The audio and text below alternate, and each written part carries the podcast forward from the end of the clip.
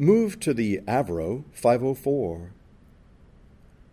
When World War I started, all the warring powers had airplanes, but lacked in a complete understanding of their potential.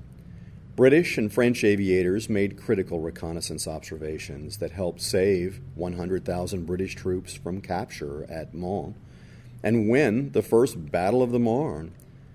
One of the most difficult tasks was getting ground commanders to believe them. The French aviators took up artillery officers to view German gun positions. They asked to bring their personal cameras, and it became standard to use cameras. The military proved reluctant to invest, however.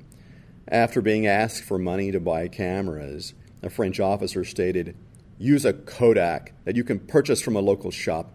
Don't ask the government to pay for this. A French general stated, I already have a map. I don't care about your pictures. Troops on the ground understood that an airplane overhead meant accurate, correctable artillery fire, and they learned to hate early reconnaissance aircraft.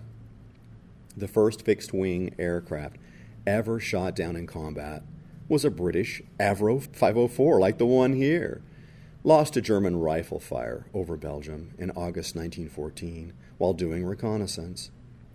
The other main sources of intelligence in World War I were human intelligence, or HUMINT, which mainly came from spies, prisoners, repatriated troops, and patrol reports.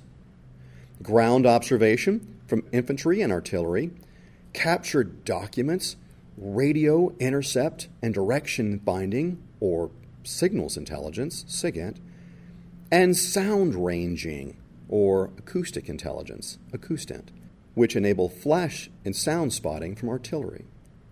Photos validated everything gleaned from the other sources of intelligence.